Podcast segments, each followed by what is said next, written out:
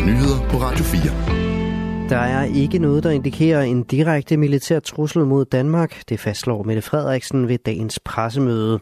På pressemødet blev der præsenteret et mål om at investere flere penge i forsvaret i fremtiden og et tilsavn om sikkerhed for Ukraine de næste 10 år. Alt sammen på baggrund af truslen fra Rusland. Men den trussel er altså ikke rettet mod Danmark, understreger statsministeren. Men vi har en, en øh, stigende frygt for, at, at det, vi ser i Ukraine, ikke er en endestation for Rusland, men måske mere er en delmængde på vej mod noget andet. Men bekymringen for, at andre NATO-lande kan blive et mål, er til stede. Vi oplever øh, i samtalerne med, med, med, med vores øh, forskellige samarbejdspartnere en, øh, en stadig øh, større bekymring for, at der kan komme øh, Øhm, øget aggression ind mod NATO-lande. Øh, der betragter vi ikke Danmark som det mest sandsynlige land, det er bare for at gentage det, hvis og så frem, at vi ikke har den nødvendige afskrækkelse, det nødvendige forsvar og det nødvendige sammenhold i NATO. Hun understreger altså, at Danmark ikke står som den mest udsatte i tilfælde af en russisk aggression mod NATO. De store NATO-lande, USA, Frankrig, Tyskland og Storbritannien, stiller sig alle bag Hollands fungerende premierminister Mark Rutte som ny generalsekretær for NATO. Ifølge USA's NATO-ambassadør Julian Smith, så kan en ny NATO-chef være kørt i stilling til at overtage efter Jens Stoltenberg inden for få måneder. Hun sagde tidligere på ugen, at Rutte var, har udtrykt interesse for posten. Stoltenberg går af senest til efteråret efter 10 år som NATO's øverste leder. Herhjemme har udenrigsminister Lars Løkke Rasmussen fra Moderaterne også udtrykt støtte til Rudd. Enormt kompetent og en stærk kandidat, har Lars Løkke Rasmussen sagt. Den 57-årige hollænder har i flere måneder været favorit til at få stillingen. Som mangeårig premierminister har han masser af international erfaring.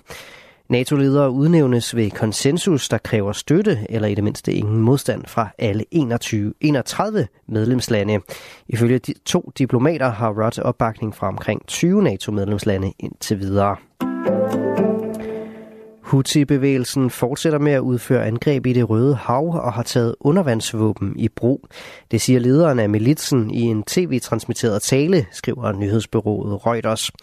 Operationer i det Røde Hav og det arabiske hav, Bab el-Mandab-strædet og Adenbugten fortsætter, eskalerer og er effektive, lyder det i talen. Hvad der menes med undervandsvåben bliver dog ikke præciseret.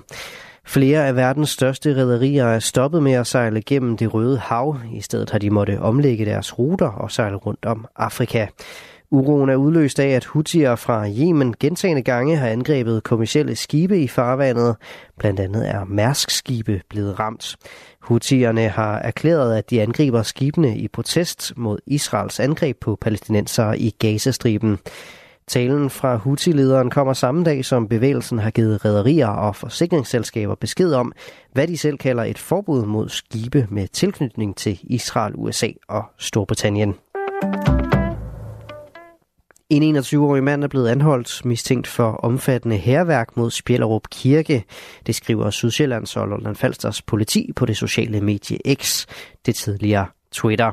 I går skrev politikredsen i sin døgnrapport, at herværket blandt andet var gået ud over kirkens orgel og alter. Det var blevet foretaget med en pulverslukker. Der er desuden brækket et stykke af alteret, og slangerne til orglet er skåret over. Indiske medicinalselskaber er begyndt at udvikle deres egne versioner af Novo Nordisks populære fedmemiddel Vegovi. Det har topchefer i de flere i flere indiske selskaber alle bekræftet. Den tager igen. Det har topchefer i, de, i flere indiske selskaber alle sammen bekræftet. Fedmemidler som Vegovi har oplevet enorm efterspørgsel. Analytikere vurderer, at markedet for vægttabsmidler kan nå helt op på 100 milliarder dollar om året, svarende til 690 milliarder kroner, og det er ved udgangen af det her årti. Særligt i Indien er der et stort potentiale. Omkring 11 procent af voksne i Indien vil ifølge World Obesity Federation Atlas være overvægtige i år 2035. Vegovi er ikke kommet på markedet i Indien endnu, men Novo Nordisk oplyser, at det sigter efter at lancere fedmemidlet i Indien i år 2026. I aften og nat overskyet og efterhånden udbredt regn fra sydvest, jævnt til hård vind fra sydøst.